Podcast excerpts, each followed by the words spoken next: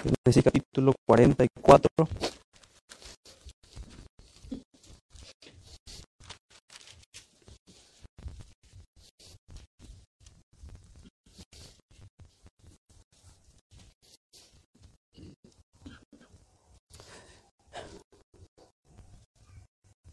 Dice así su, su palabra, pausado para ir entendiendo todo.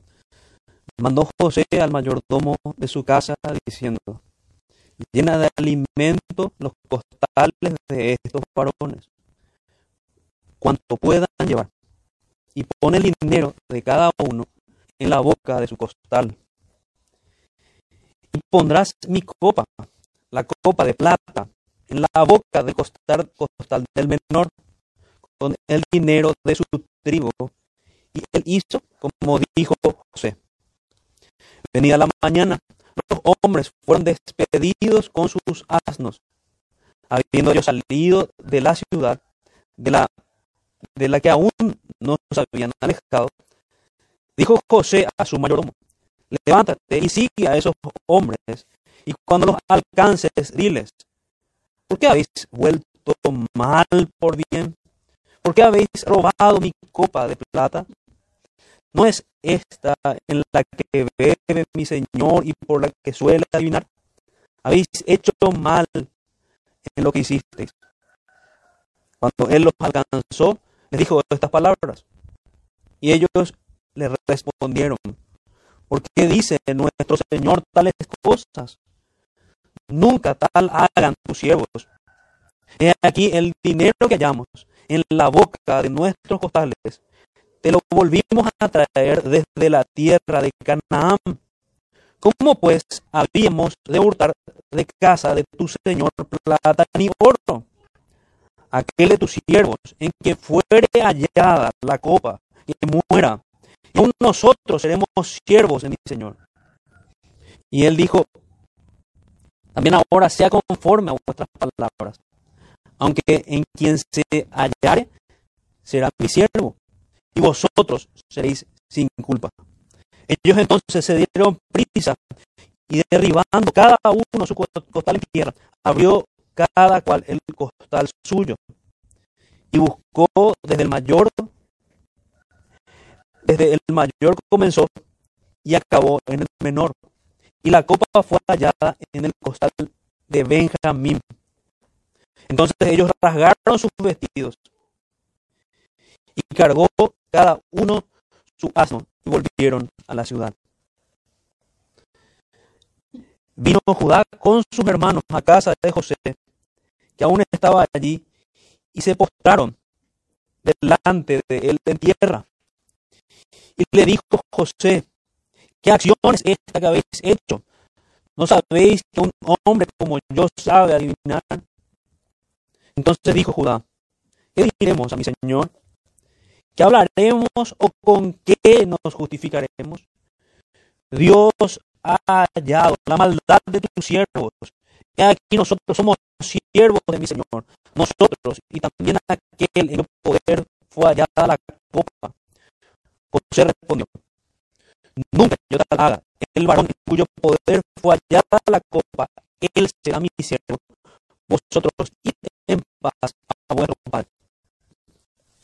Judá se y dijo, Ay Señor mío, te ruego que permitas que hable tu siervo una palabra en oído de mi Señor, y no se encienda tu enojo contra tu siervo, pues tú eres como Faraón.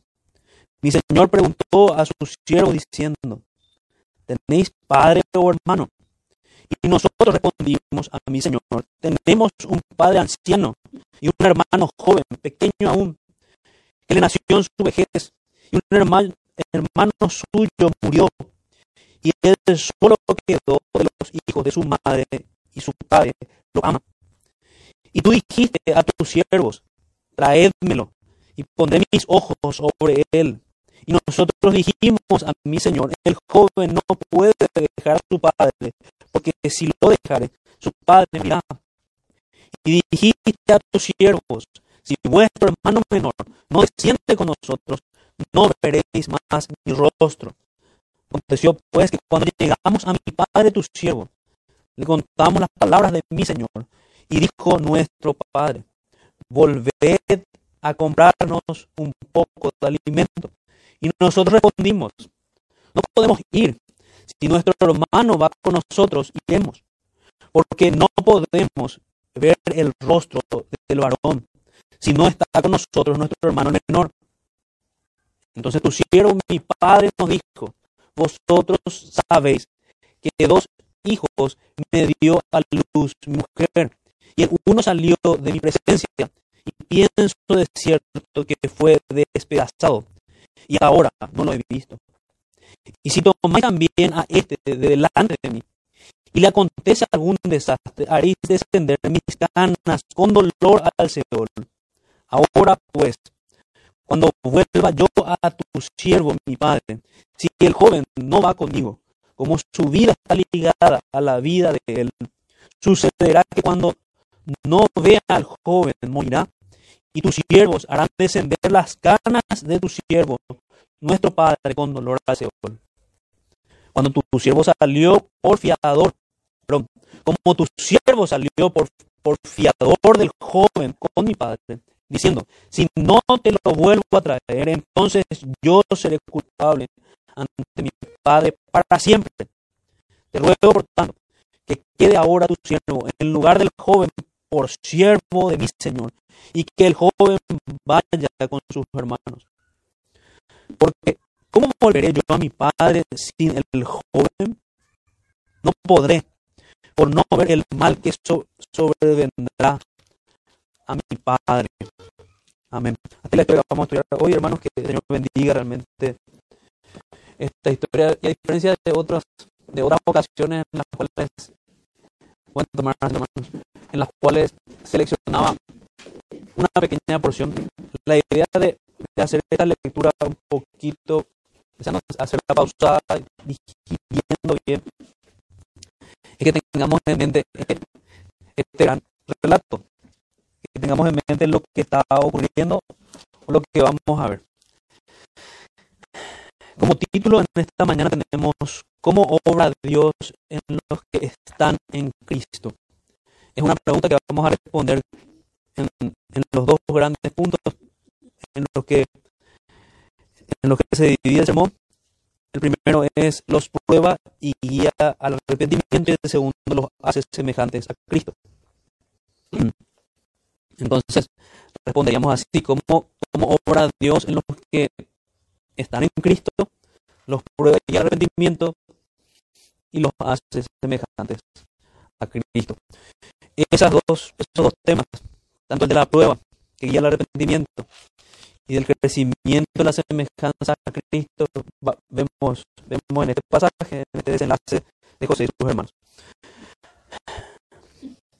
podemos recordar como eco del, del tema de la prueba, que a los que Dios ama castiga.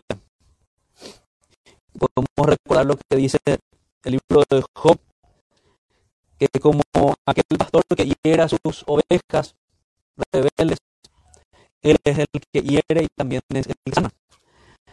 Podemos pensar también, poniendo un, un punto de, digamos, de, de, equilibrio, de consuelo que el Señor no va a probar a ninguno de sus hijos más allá de que puedan soportar, sino que más bien el Señor provee también, junto con la prueba, también la salida. Al punto que en esto, si analizamos, somos inexcusables. Si tenemos pruebas de parte del Señor y fracasamos, es nuestra culpa. Y lo que se terminó viendo es nuestro corazón no está realmente alineado al, Señor. Y, somos llamados al arrepentimiento, como fue el caso de estos hijos de, Jacob. Pero también, como cristianos, experimentamos el otro escenario, en el cual nuestro corazón es probado y aprobamos esas pruebas.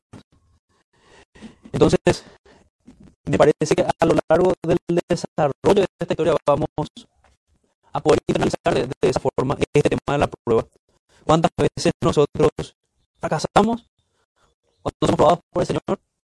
En este caso sabemos que José es el que está probando a sus hermanos. Pero de la misma manera el Señor puede a nuestros corazones. Hay situaciones difíciles que vienen a nuestras vidas y son dadas para que nosotros reaccionemos de una manera determinada. Y no es como el caso de José, que él no conocía bien lo que había en el corazón de sus hermanos. En el caso del Señor, él conoce muy bien. Él conoce muy bien nuestros, nuestros corazones. Entonces, como recapitulando lo que estamos viendo en esta, en esta vida de José, es importante. Para eso era importante la estructura que veíamos. Decíamos que era una estructura simétrica que empezaba con una discordia entre sus hermanos, unos hermanos que, que eran envidiosos por, el, la manera, por el trato especial que tenía su, su padre para, para con él. Luego vimos, digamos, una siguiente etapa como, como José es entregado, es vendido por sus hermanos. Y estamos en una porción, en esa misma porción, en la cual José termina convirtiéndose en un gobernante temido para sus hermanos, desconocido y temido. En este capítulo se acaba esa, esa parte de, esa, de ese relato. Porque a partir del capítulo 45 vamos a ver ya cómo se da la reconciliación entre ellos. Y este es el capítulo que lo precede, que precede esa, esa reconciliación. En este capítulo se acaban las pruebas de José para con sus, con sus hermanos. Entonces, también tengamos en mente las tipologías que vamos a ir viendo naturalmente en el pasaje. Muchas las voy a citar y muchas probablemente van a venir a sus mentes. Las tipologías son, son comparaciones tenemos con personajes de las escrituras que nos apuntan a Cristo. Hay otro tipo de tipologías que podríamos decir que son imágenes en las escrituras. Por ejemplo, una guerra nos puede apuntar a, al juicio de Dios. Pero principalmente cuando hablamos de tipología, hablamos de eso, hablamos de cómo apunta al Señor. Un ejemplo claro es el del Cordero. El Cordero sacrificado una y otra vez en el Antiguo Testamento es tipo de nuestro Señor Jesucristo. Apunta a nuestro Señor Jesucristo. No voy a entrar en tecnicismo de la palabra, simplemente siento que eso es suficiente hay tipologías, hay imágenes que nos apuntan una y otra vez a Cristo. Aquí lo hace Judá, aquí lo hace Benjamín, aquí lo hace José. Todos ellos de alguna, o más bien ellos tres, los que he citado de alguna manera, nos muestran el carácter de Jesucristo. Entonces, volviendo a nuestra pregunta, ¿cómo obra Dios en los que están en Cristo? Vayamos a nuestro primer punto, los prueba y guía al arrepentimiento. La prueba de José, esta final prueba, podemos decir, que a sus hermanos, en el cual, así como les decía recién, significa como el Señor prueba a sus hijos para que salga a luz lo que hay en sus corazones. Podemos verla en, en escenas, de, hecho así lo presenta la, la escritura. Lo que primero José hace es ordena el escenario de la prueba eh, podemos ver paralelismo, el Señor también hace eso. Él decreta los eventos de nuestras vidas. Él ordena el escenario de la prueba. Manda a su, a su mayordomo que un par de cosas, que llenen de alimentos los costales de ellos, todo lo que puedan llevar. Entonces ahí ya no estamos hablando de un peso determinado por el cual ellos pagaron, sino que estaban llevando más y aparte le dice que le coloque el dinero de cada uno, el que habían traído doble. Ese dinero de vuelta. Y por segunda vez estaría ocurriendo lo mismo. Y en tercer lugar, le dice que coloque la copa, la copa de plata, en el costal del menor, en el costal de Benjamín. Con el dinero de su trigo también, y que hizo el mayordomo obedeció las instrucciones de José. Parece importante que identifiquemos los personajes, porque a veces podríamos confundirnos, porque hablando del mayordomo de parte de José, pudiéramos pensar en lectura rápida que José está hablando. Pero en realidad, hasta en estos versículos iniciales es el mayordomo el que habla. Entonces José le da esta instrucción, él cumple con esa instrucción, llena de alimentos, llena de trigo, coloca el dinero, coloca la copa con el dinero y con el trigo lleno en el costal de Benjamín. Y aquí nos añade incluso los detalles de la, de la escritura. Hasta tiempo tenemos. Venía la mañana, era de mañana, ellos habían dado a dormir en ese lugar. Recordemos que en el capítulo 43 vemos que tuvieron una gran sorpresa. A ellos les fue mucho mejor de lo que esperaban. Ellos habían sido invitados a la casa de José. No fueron tratados, fueron tratados como amigos, habíamos, habíamos dicho. Ellos habían comido con él. Habíamos dicho que ese fue un tipo de, gran paquete celestial al cual todos los creyentes están invitados. Pero ellos fueron sorprendidos porque ellos esperaban quedar como siervos en ese lugar. De hecho, ese, fue el, ese era temor del mismo Jacob. Ellos no esperaban que Simeón sea devuelto a ellos. Y toda esa alegría fue la que vivieron. Y el mismo José se conmovía de la unidad que había entre ellos. Es cierto indicios de cambio que lo veía en ellos también. Pero este pasaje es totalmente diferente. Los hermanos de José pasan de la alegría al terror. Esa realmente, esa es la descripción. Pero llamativamente ellos no responden. Como años atrás lo habían hecho cuando, cuando vendieron a José. Sino que más bien ellos responden unidos y se defienden unos a otros. Se defienden unos a otros. Entonces se atemorizan porque ocurre esto que José mandó. Venía a la mañana, los hombres fueron despedidos con los asnos, se alejan ya de la ciudad, lo que dice el versículo 4, habiendo salido de la ciudad de la que aún no se habían alejado, estaban cerca aún. Dijo José a su mayordomo, segunda orden al mayordomo, levántate y siga a esos hombres. Y cuando los alcances, diles, esto sí dice José, pero un mandato a su mayordomo. ¿Por qué habéis vuelto mal por bien? ¿Por qué habéis robado mi copa de plata? Esa es la pregunta. ¿No es esta en la que bebe mi Señor y por la que suele adivinar? Habéis hecho mal en lo que hicisteis. Cuando Él los alcanzó, les dijo esta palabra. Él fue fiel y dijo lo que debía decir. Podemos pensar en este mayordomo haciendo lo que debe hacer un profeta, ¿no? Tal cual lo que manda a su Señor. Tenemos muchos que son rebeldes hoy, que no, le, están conformes con esto, que quieren inventar, que quieren decir otro tipo de cosas. Este hombre dice exactamente lo que José le mandó. Fue exactamente, acudió al llamado que le dio José se acerca a esos hombres, se levanta, los sigue, y cuando los alcanza, les dice, ¿por qué habéis vuelto mal por bien? ¿Por qué habéis robado mi copa de plata? Vamos a ver cómo ellos se defienden, pero parece hay porciones en la escritura que hacemos bien en leerlas tal vez hasta con eco. ¿Por qué habéis hecho, habéis vuelto mal por bien? Qué pregunta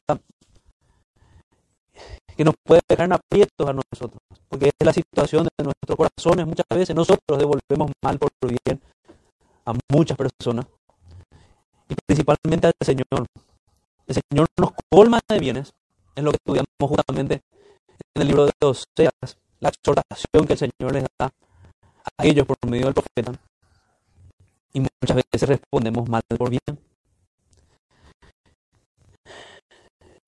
y muchas veces robamos al Señor. Es importante reflexionar en frases como esas que puede servir para acusar a nuestra conciencia. Sin embargo, sabemos que en este punto ellos eran inocentes. En esta cuestión en particular.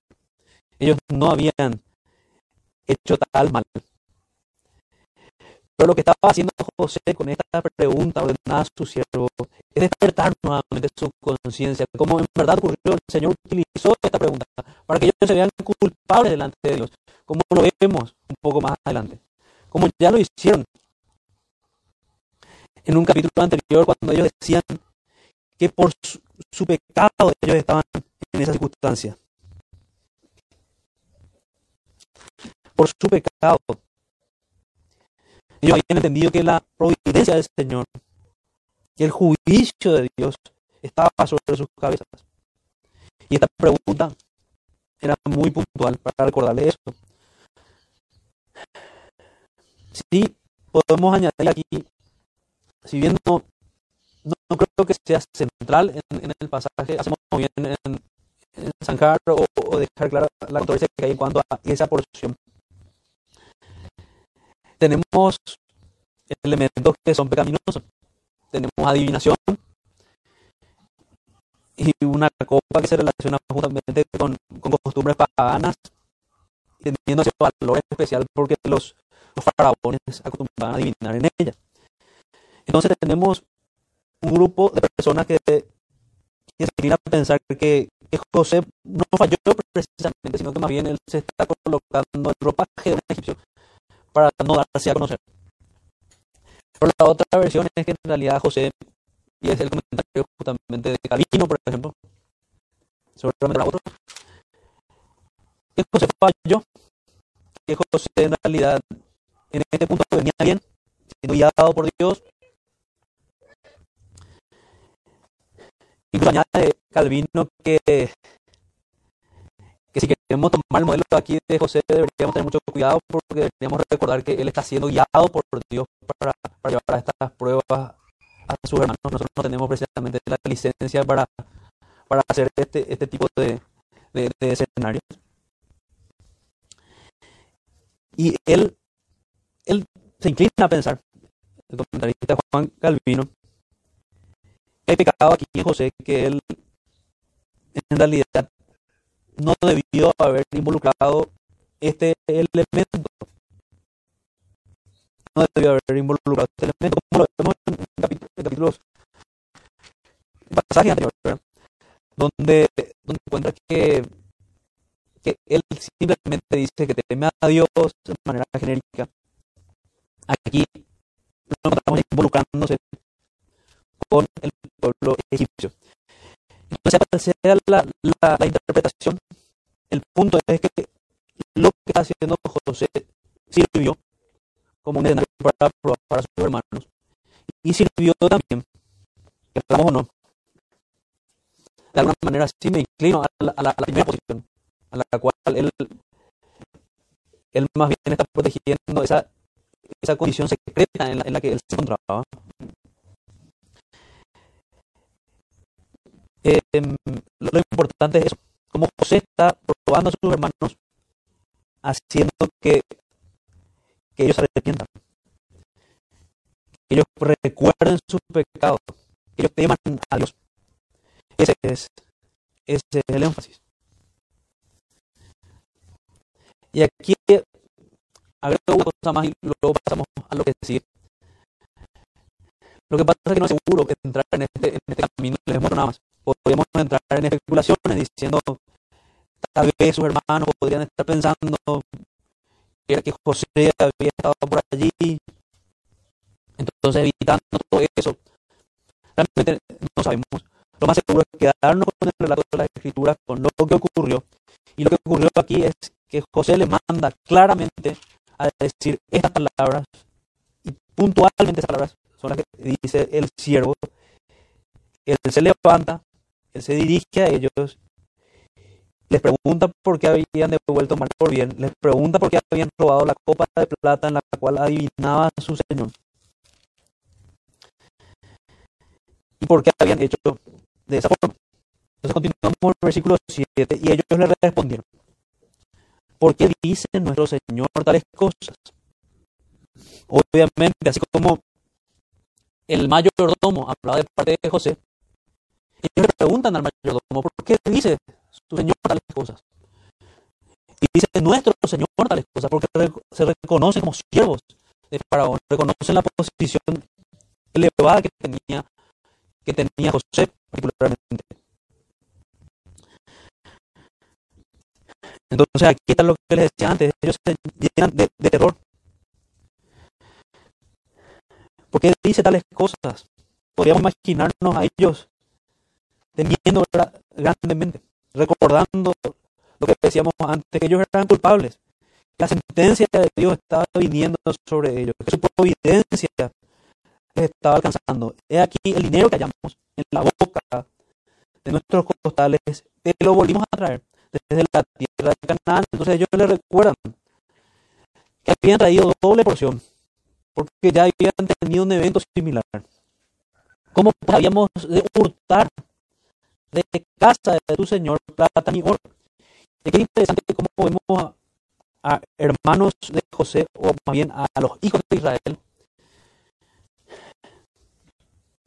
si bien sabemos que que José los está probando, que está buscando que ellos se arrepientan, debemos recordar que aquí son inocentes y que aquí ellos están trayendo el carácter que Dios está despertando en ellos, de ser personas que temen al Señor. Por tanto, de manera firme, ellos dicen cómo nosotros habríamos de hacer tal cosa, cómo habríamos de votar. podríamos inclinarnos a pensar que el temor de Dios empieza a despertar en sus corazones. Ellos dicen, ¿cómo nosotros haríamos tal cosa? Podríamos encontrarlo a José también. Porque debían haber dicho lo mismo cuando lo vendieron. ¿Cómo podríamos hacer tal cosa? Y añaden, digamos, como que suben suben la apuesta de la firmeza que ellos tenían, de la seguridad que ellos tenían. Nunca tal hagan tus siervos. Aquí el dinero que hallamos en la boca de nuestros costales. Te lo volvimos a traer desde la tierra de Canaán, como pues habíamos de hurtar de la casa de tu Señor plata ni oro. Aquel de tus siervos, que es la, como sube la apuesta. Aquel de tus siervos que fuere hallado la copa y muera y aún nosotros seremos siervos de mi Señor. Entonces, esto es lo que ellos colocan en su seguridad, en su juramento, vamos a decir aquí. Ellos dicen que el culpable muera. Y si es así, si hay un culpable entre nosotros, todos nosotros vamos a ser esclavos. ¿Qué dice el siervo? ¿Qué dice el mayordomo? Él dice, también ahora sea conforme a vuestras palabras. ¿Le parece bien? Aquel en quien se hallare será mi siervo, y vosotros seréis sin culpa. En realidad es un cambio. El mayordomo solamente dice, voy a tomar por siervo al culpable. Los demás van a ser liberados. Claro, siguiendo el principio de justicia, porque castigar a los inocentes. Ellos entonces se dieron prisa y derribaron cada uno su costal en tierra. Abrió cada cual el costal suyo y buscó desde el mayor, comenzando del mayor y acabó en el menor. Y la copa fue allá en el costal de Benjamín, en el costal del menor. En el costal de Benjamín, el único inocente es en el que se halló escondida la copa. Es llamativo. Entonces ellos rasgaron sus vestidos y cargó cada uno su asno y volvieron a la ciudad. Una interesante concordancia que, conversábamos con los hermanos es que esto es lo que debe ocurrir realmente si hay arrepentimiento, si hay verdadero dolor. Debemos rasgar nuestros corazones y no nuestros vestidos. Eso es lo que representaba rasgar sus vestidos. Y estos hombres, en verdad, no solamente rasgaron sus vestidos, rasgaban sus corazones, estaban dolidos por lo que estaba ocurriendo. De verdad, la escritura nos muestra que ya no eran los mismos, eran personas diferentes. Todo este tiempo, Señor, los estaba trayendo a que la verdad sea conocida y que el arrepentimiento sea real en ellos. Y digo la verdad sea conocida porque hasta este punto Jacob no sabe la mentira, no sabe del secuestro de su, de su hijo y de, que su hijo había sido vendido como esclavo. Vino Judá con sus hermanos a casa de José, que aún estaba allí. Entonces, ¿qué, qué debemos entender acá? Tuvieron esta conversación. Benjamín, justamente Benjamín, el único inocente entre ellos, el amado de su padre. Él es en el que se encuentra la copa escondida. Entonces rasgan sus vestidos y ellos vuelven. Estaban cerca y retroceden todos juntos para hablar con José. Es lo que dice el versículo 14. Vino Judá con sus hermanos a casa de José, que aún estaba allí. Se postraron delante de él en tierra. Nuevamente se cumple el sueño de José. Sus hermanos se postran delante de él reconociendo su autoridad. Y le dijo José, ¿qué acciones esta que habéis hecho? Les exhorta. ¿No sabéis que un hombre como yo sabe adivinar y sigue, digamos, con el mismo plan? La misma matemática de la copa. Entonces dijo Judá, ¿qué diremos a mi Señor? ¿Qué hablaremos o con qué nos justificaremos? Eso es impresionante. Aquellos renuncian a justificarse. Si vienen inocentes, ellos responden como debemos responder todos nosotros delante del Señor. ¿Qué diremos? No tenemos nada como para justificarnos. ¿Qué hablaremos justificaremos? No tenemos ninguna forma de justificar nuestro pecado, lo que están diciendo en este punto. Los señores, Dios ha hallado la maldad de tus siervos, añaden ellos. reconocen a Dios en este asunto. Y aquí nosotros somos siervos de mi Señor. Nosotros. Y también aquel en cuyo poder fue allá la copa. José respondió, nunca yo tal haga. El varón en cuyo poder allá la copa, él será mi siervo. Vosotros, id en paz a vuestro Padre. Nuevamente el inocente. Fíjense lo que les decía al principio. Es imposible no ver una tipología de Benjamín aquí el único inocente entre ellos, el que no había pecado probablemente, o era un bebé o era un niño muy pequeño cuando ocurrió lo que ellos hicieron con José. Él es el que es tomado aquí como el culpable. Él es el que toma la copa escondida. Una copa escondida de maldición, podemos pensar, una copa escondida que contenía toda la ira de este hombre que era el segundo del faraón. Así es como ellos lo veían. Como escuchaba un hermano decir la ira de Stagnat Panea. Eso es lo que ellos podían ver, eso es lo que José les mostraba. Y toda ella sobre el único inocente, sobre Benjamín. Definitivamente es un tipo del Señor Jesucristo. Él es el inocente.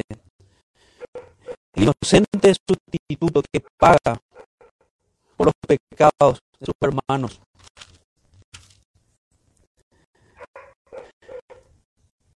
Él es el que hace eso.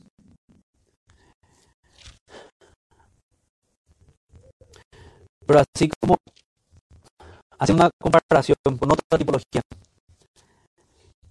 para que se entienda que las tipologías no, no son imágenes perfectas, apuntan a Jesucristo, pero pero simplemente como un modelo, como un ejemplo. Cuando Abraham iba a sacrificar a Isaac, él estaba con un cuchillo a punto de, matar a su hijo, pero un ángel lo detiene.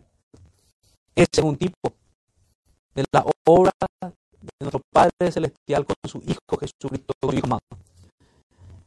Con la diferencia de que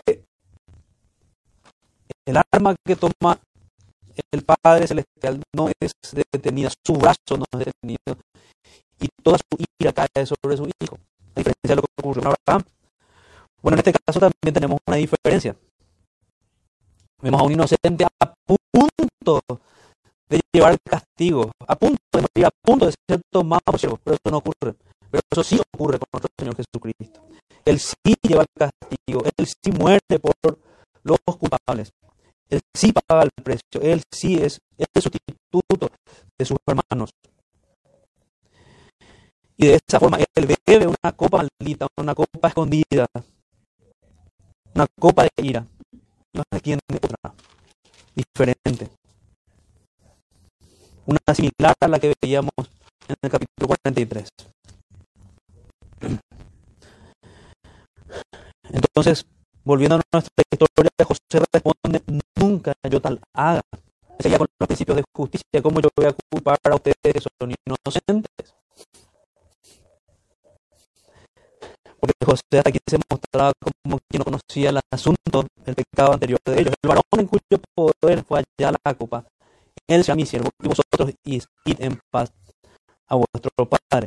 Fíjense lo que hace Judá. Y aquí estamos en, esa segunda parte que les, que les decía. La segunda parte, luego ya que los hermanos retroceden y regresan unidos junto a José, una diferencia importante que debemos ver. Están unidos estos hermanos ahora. El segundo punto de cómo Dios, cómo obra Dios en los que están en Cristo, es los hace semejantes a Cristo. Y fíjense cuánta semejanza a Cristo hay en Judá y su, y su intercesión.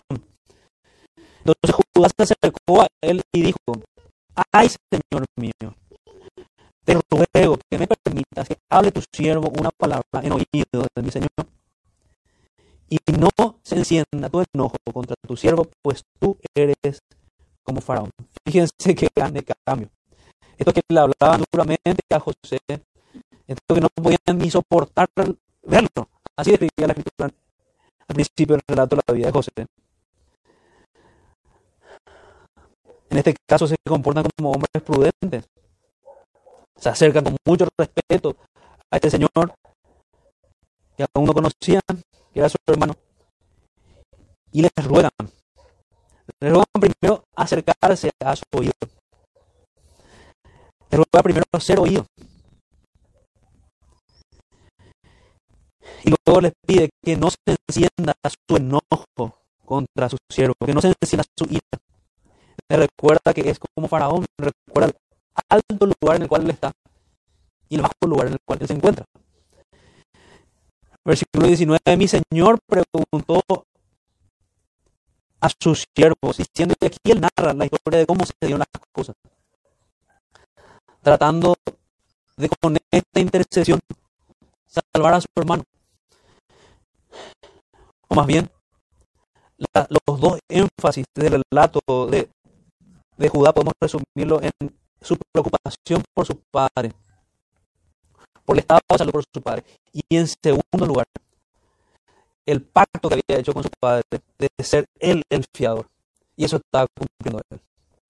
¿Cómo no ver un tipo de Cristo también allí? Él es nuestro bendito fiador, quien paga por nosotros, quien se da en lugar de nosotros. Y eso es lo que describe aquí Judá, mi Señor, le dice que le había preguntado si tenía padre o hermano, que él le había respondido eso, tenemos un padre anciano y un hermano joven pequeño, aún. Y él recuerda que le debían traer y no lo traían, no verían su rostro. Habíamos dicho también que ese es otro tipo que vemos del Señor Jesús. Porque nosotros no podemos acercarnos, en este caso, a nuestro bendito Rey, sin la mediación de Cristo sin tenerlo a Él en nuestras manos. Entonces Él le recuerda eso a José, sus palabras. Y dijiste a tus siervos, si vuestro hermano menor no desciende con vosotros, no veréis más mi rostro. Versículo 24 aconteció pues que cuando llegamos a mi padre, tu siervo, le contamos las palabras de mi Señor. Y dijo nuestro padre, volved y comprarnos un poco de alimento. Y nosotros le respondimos, no podemos ir si nuestro hermano no va con nosotros. Ellos le están mostrando el valor que tenía su hermano para su padre, la estima que tenía. Por esta porque no podemos ver el rostro del varón si no está con, nosotros nuestro hermano el menor. Entonces tu siervo, mi padre, nos dijo, vosotros sabéis que dos hijos me dio a luz mi mujer. Y el uno salió de mi presencia. Y está hablando de, de su esposa Raquel. Dos hijos tuvo con Raquel. La mujer a Raquel, así describe la escritura, la que él amaba, por la que él trabajó largos años. Y pienso de cierto que fue despedazado. Entre paréntesis, nosotros sabemos por qué, porque le había hecho regreso a su padre. Y hasta ahora no lo he visto. Y si tomáis también a este de, delante de mí y le acontece algún desastre, haréis descender mis canas con dolor al Seol. Eso habíamos leído también. Esas exactamente fueron las palabras de Jacob. Y concluye Jacob diciendo, Judá diciendo, ahora pues, cuando vuelva yo a tu siervo, mi padre, si el joven no va conmigo, como su vida está ligada a la vida de él, sucederá que cuando no vea al joven, morirá.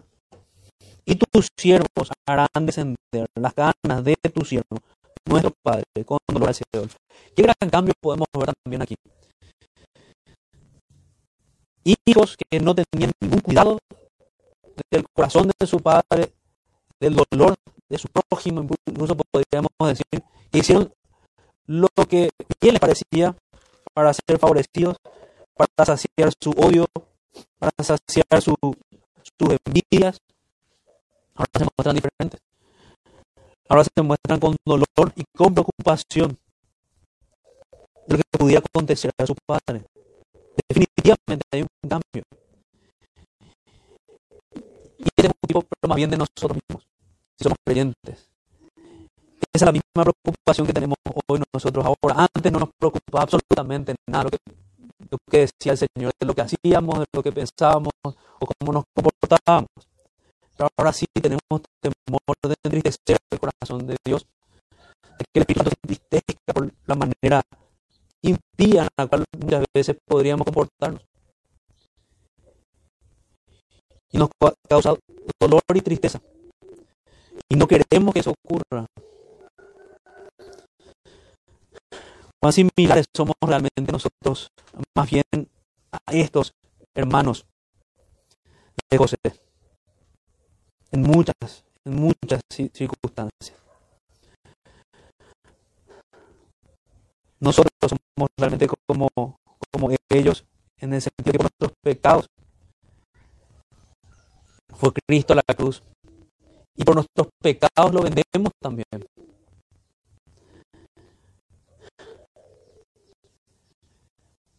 Realmente somos llamados al arrepentimiento. Y en este punto en particular, a buscar tener este corazón que se preocupa por el Padre, que se preocupa por no entristecer a Dios.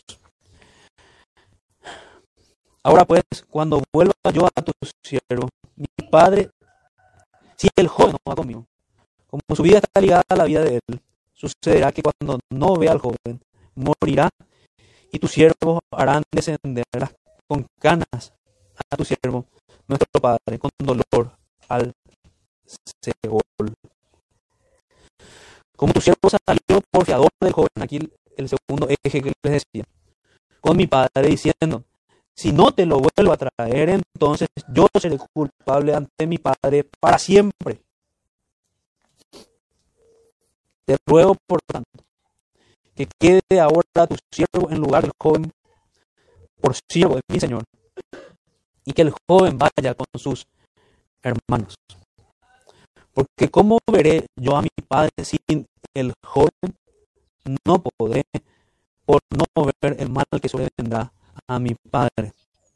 Él no quería causarle ese dolor a su padre, él no quería ver morir a su padre, probablemente un infarto en esa en circunstancia, en esa situación. Esa es la preocupación de Judá. ¿Y por qué decía al principio que obra Dios en este Judá, que ya podemos pensar que está ya escondido en Cristo, su corazón está siendo forjado por la obra del, del Espíritu Santo. Porque está siendo transformado a la semejanza de Cristo. Él se muestra como aquellos que la Biblia escribe que están dispuestos a dar su vida por sus hermanos. Él se muestra como, como un Esteban que estuvo dispuesto a hacer eso, que estuvo dispuesto a morir por su Señor, que estuvo dispuesto a repetir las mismas palabras de su Señor, rogando por el perdón de aquellos que, que lo estaban asesinando. Entonces, es, eso, eso lo podemos aprender también de esta porción, que debemos imitar al Señor. Y podríamos preguntarnos, sería fácil identificarnos en los pecados de Judas. Pero me pregunto, ¿podemos realmente identificarnos en la semejanza que Judá tiene con el Señor Jesucristo? En la manera en la cual él ama a los hermanos. La manera en la cual él está dispuesto a dar su vida a los hermanos. Por el amor que tiene a su Padre. Esas son preguntas que debemos hacernos. Judá intercede por Benjamín como, como un abogado. Así nosotros tenemos abogado para con Dios a Jesucristo, el justo. Ese es un consuelo que tenemos. Podemos ver esta escena y pensar de la, misma manera, el Señor intercede por nosotros, nuestro Señor Jesús. Así fue Judá con su hermano, un fiador y un abogado intercesor. Y encontramos también en este pasaje, por lo tanto, un estímulo para la oración intercesora. Para interceder como, como lo hace nuestro sumo sacerdote, nuestro Señor Jesucristo. Un estímulo para comportarnos como el apóstol Pablo, que dice a Filemón, si algo te debe onésimo, colócalo en mi cuenta. Eso es lo que estaba pidiendo Judá. Él quería llevar el castigo. Y fíjense, hay una posibilidad que no hablamos. Ellos ni siquiera cuestionaron eso, mantuvieron la unidad entre ellos. Existía la posibilidad que en verdad Benjamín hubiese hurtado toda esa copa. Tal vez si ellos eran desconfiados como lo eran antes, o envidiosos como eran antes, caían en ese tipo de, de análisis, en ese tipo de, acusaciones infundadas. Pero ellos que estaban recibiendo acusaciones falsas en este punto, no hicieron lo mismo con Benjamín, sino más bien lo protegieron.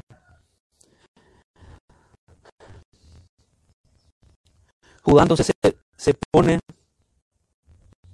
en esta situación de fiador una situación en la cual los otros hermanos podrían pensar, pero nosotros solamente vos el que debes ocupar ese lugar.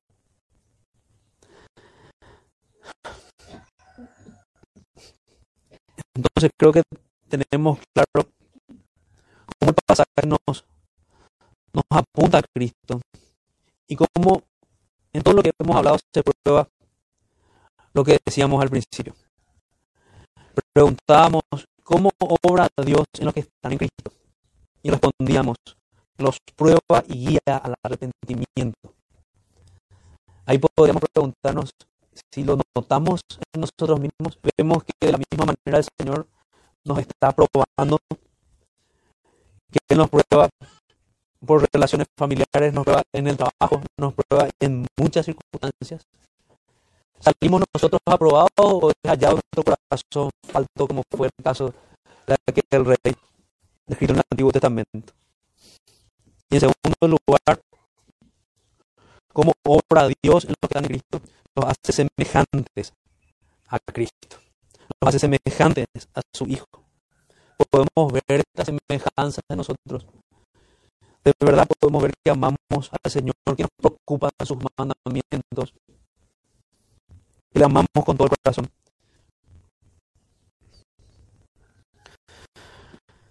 Podemos decir que imitamos a Judá y así también a nuestro Señor al clamar a nuestro Rey por su compasión para con nuestros amados que van rumbo al juicio. Hacemos nosotros eso. Nos parecemos a Abraham cuando intercedía por Lot, por Sodoma incluso. Creo que tenemos muchas preguntas para hacernos. Y es de esta manera que el Señor nos habla en esta porción. Como lo recibía yo en, las meditaciones. El Señor nos prueba, hermanos. Y el Señor nos anhela celosamente. Y Él quiere que nosotros invitemos a José, a Judá, a Benjamín, en tanto ellos imitan a Jesucristo. Así como manda el apóstol Pablo, imiten a mí, así como yo invito a Cristo. ¿De verdad lo hacemos? ¿Estamos realmente siendo santificados? Esas son preguntas pertinentes incluso si vamos a participar de la, de la cena del Señor. Así que hermanos, habiendo meditado en esto, acudamos a en oración rogándole que, esto sea verdad de nosotros. Amado Señor, Padre nuestro, te damos las gracias porque nos recuerdas la realidad de, cómo es tu trato para con tus hijos. Te pedimos que ninguno de nosotros quede sin, sin este bendito trato. Aunque duro muchas veces, te rogamos, Señor, que sigas probando nuestros corazones y que sigas forjando el carácter de tu Hijo en nosotros. Nosotros no queremos ser como el mundo, queremos ser santificados y perfeccionados en ti, Señor. Queremos conducirnos hacia ti, hacia aquella bendita mesa que nos llamas. Te rogamos, Señor, que no nos abandones, que sigas obrando en nosotros, que nos sigas concediendo temor a ti y a tu nombre y conocimiento verdadero de tu persona. Oramos en el nombre de Jesús, nuestro bendito Salvador. Amén.